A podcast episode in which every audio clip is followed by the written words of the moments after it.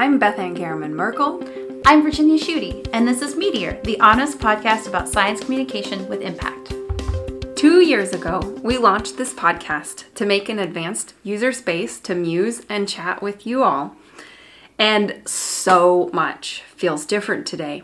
So, this season, we're taking a look at systems of science communication what we love, what we work to change, and how trying to change things through SciComm shapes the work that we do and the rants that we have.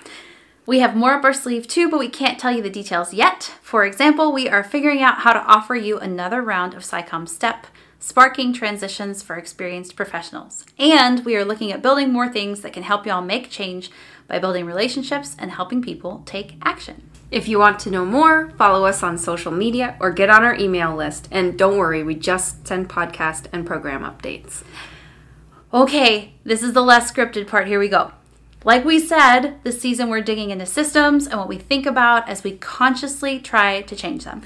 And to start things off, today we're taking a look at the state of the field and how that shapes our work. So, the first thing y'all should know, listeners, is that we are based in the US and we like to talk to people from everywhere, but we just have a US based perspective. There's just no way to get around that. So, we're going to talk about the things we know, which is definitely going to be biased toward the US. Um, but I want to start by kind of like laying out the global scene that we know of. So, we've been talking recently with some people in countries that say they don't even know who else does this work in their country, and like maybe they should do something about that, about like building community where they are. And then we've talked to other people, like in Europe, I know there's a really active SciComm scene, and they have great conferences that if I were very rich, I would fly over and be like, let me be your friend, because they seem very productive, they seem very focused. Um, and then in the US, I feel like there are the SciComm space, at least in conferences, let's just start with that, is it's like you can tack on SciComm sessions into science related stuff. Like I know. Right, that was the beginning of the current iteration of yeah, my work. Yes. Um, I remember giving presentations like at Ecological Society of America, and there are some SciComm conferences. There's the, the Inclusive SciComm Conference, and there's Science Talk. Um, National Association of Science Writers has a really active, not just science writer scene, but science communicator scene. Um, Right. There's, yeah, I think what you're getting at, Virginia, is that there's a lot of dimensions to science communication in the SciComm field. And it feels like those are, well, let's put it this way spectating from our side of the pond, it feels like those things are more coherent or fully integrated into some sort of professional ecosystem in other parts of the world. And in the US, it feels a bit more diffuse. The National Association of Science Writers has a conference for science writing and journalism. The Inclusive SciComm conference is about a very particular dimension of it all.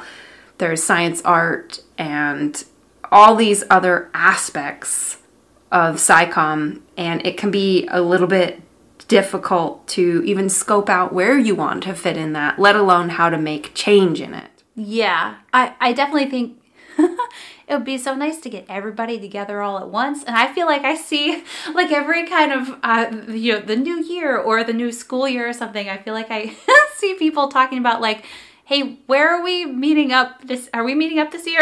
where is everybody going? And it's never the same place. Yep. And and a dimension of this, at least the way that we see it over here, is that our field has not fully professionalized, and that's that. There's I think there's pros and cons to that. People come into the field from so many different backgrounds, and there's no prescriptive way to move into or through or up in the field. And honestly, that's cool.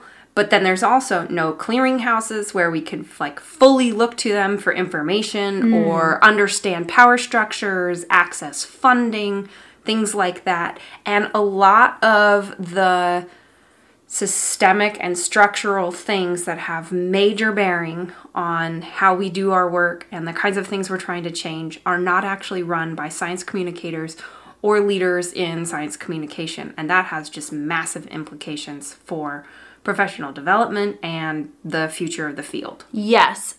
The first thing that I hope I'm allowed to say all this. The first thing that came to mind, I guess we'll edit it out. if you hear this, say it out loud. We're allowed to say it. Um, Um, I feel like the first thing that comes to mind is AAAS shuttered their Center for for Public Engagement last year in 2022, and um, they like didn't even talk about it. I know.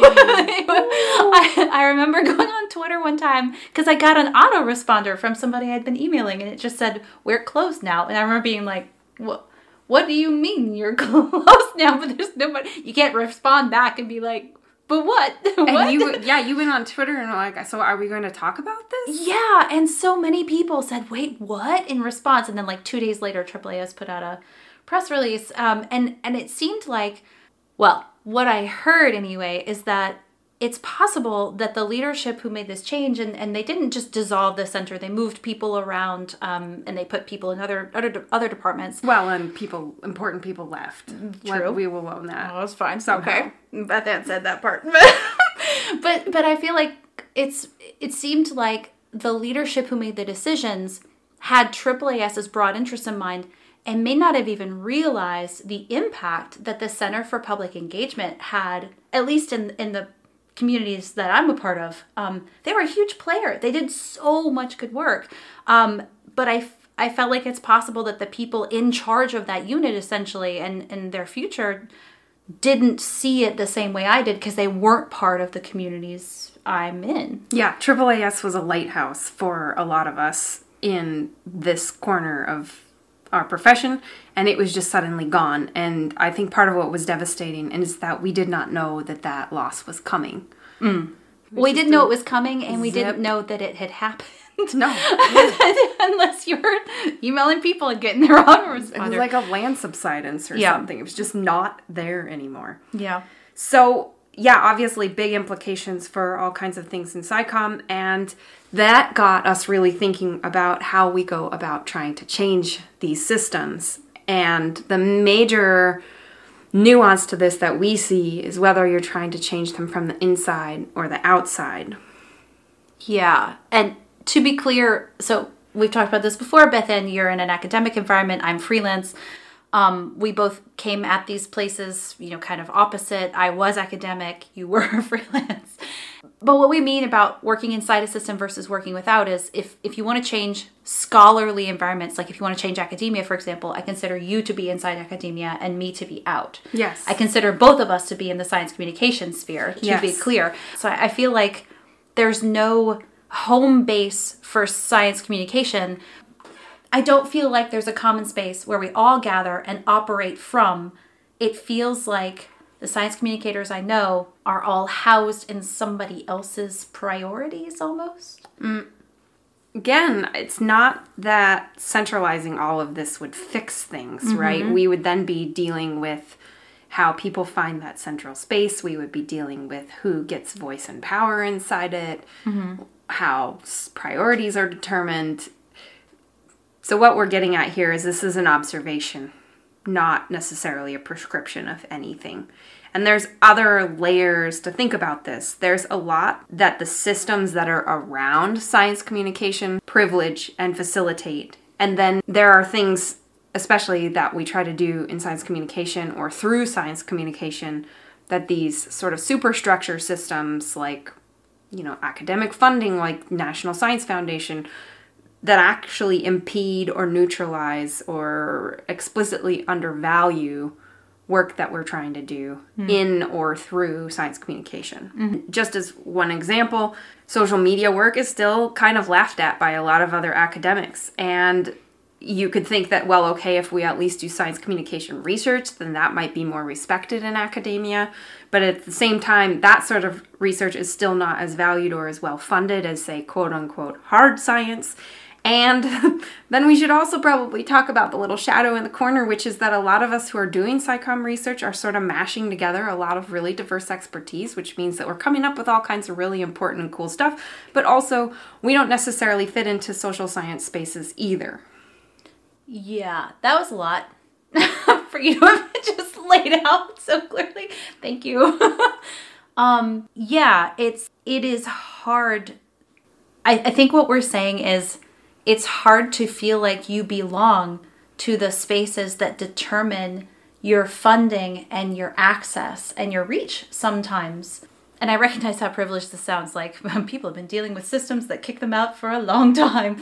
But we want to, you know, it's only useful when you define the space you're talking about. We're talking about this for SciComm. I, I think the other thing that we've been talking about with each other is that what we'd like is not just to dream a better system, like, here's where people are, let's make it better. But we would love to dream a system that could be flexible enough to allow anyone to be welcomed in, no matter how things go in the future. I mean, just since we made the last podcast season, Twitter is not called Twitter anymore. And threads came and went like two weeks ago.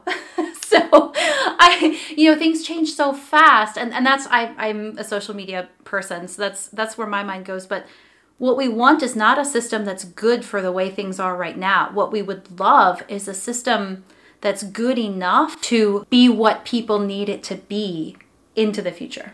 Yeah, resilience and flexibility and I mean of course we're we're dreaming of the same things that everyone who's talking about social justice and social change are dreaming of here. It's it's a question of how people even find and join the spaces that can be meaningful and productive for them, how they can contribute to those, how those systems can support other people.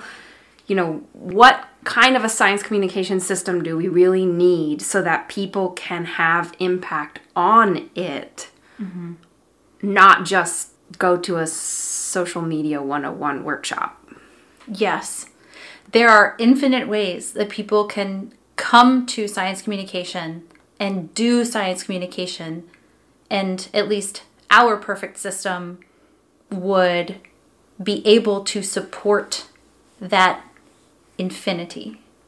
Yes, and and I will say that there's a layer to this infinity that we have a ceiling on right now so, our perfect system, I think, needs to account for the fact that a lot of what happens in science communication development corners right now is still on beginnings and kind of convincing people that science communication is important and that skill sets like that are valuable and you should get training in them and then recruiting people into those environments.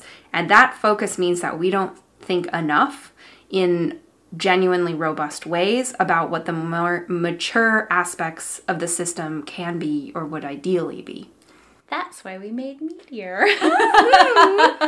is to talk about those issues in that space. Right. We needed this for ourselves, and we've seen over the three years of this podcast and the broader Meteor realm that a lot of you are feeling the same. So, I'm to do something kind of nerdy here. she already did it, listeners. we did this like a couple hours ago. But yes, please continue. we have actually worked hard at a single sentence that really says what we're thinking about what this advanced career end of the SciComm world looks like right now. The actual state of the system. Sounds very like blockbuster movie movie ish. Right. Or like even what's the nature of people at this end of the system? Like how do we describe what they are? Not so much the quote unquote system itself. Okay. So hit us with the nerd talk nerd oh that's in the title, isn't it? Talk nerdy to me, Beth Ann. okay. I'm sorry. Okay. I, I apologize. I'm gonna read you our sentence. Advanced science communicators are a complex blend of well networked highly skilled professionals with less access to traditional power brokering, institutions, funders, and professional societies compared to other STEM professions. Once you maybe listen back to that, we know that's a long sentence, but we assume you're going to have opinions, which is why you're joining us for the podcast. So we would love to hear how you would edit that, and for sure, tell us if you think we're absolutely 100% correct or even 50% right. Um, I'm just going to move on to the wrap up because it's about that time. And I want to have you all tell us what, what you think about our sentence. So, I want to close with I'm I'm the CMO of a startup now. Um, so I'm helping develop this business. I'm a co-founder for it, and I'm thinking about marketing. Especially is going to be my concentration for this company that we're making. Um, not with Beth Ann, with someone else. And I was reading about how to make a pitch deck, and a blog post started with what a startup is which I found kind of silly at the time because I was like, well, a startup is a company that you're starting. But that wasn't, that, wasn't what, that wasn't actually what they said at all. They said that a startup is a company that is being made to be flexible enough to find needs and meet them. And I really liked that idea that the focus is not on making the thing, it's on making something that can figure out the best version of the thing for current needs, but then set up to modify into the future as you learned more about it. So I, have been thinking about that a lot.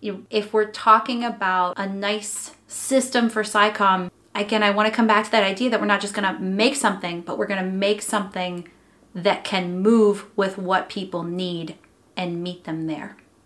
Yeah, I mean, what you're talking about is essentially that the startup mindset can be a theory of change for our own field. That sounds very fancy. I for sure agree with that. And I think we should we should end now.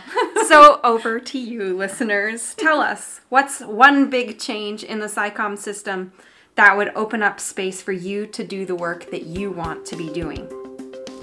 You've been listening to Meteor, the honest podcast about science communication with impact. To join this conversation, tell us what you think about SciComm systems change. You can do that on social media using at Meteor SciComm, or you can submit a note on our website, meteorscicom.org. Talk soon!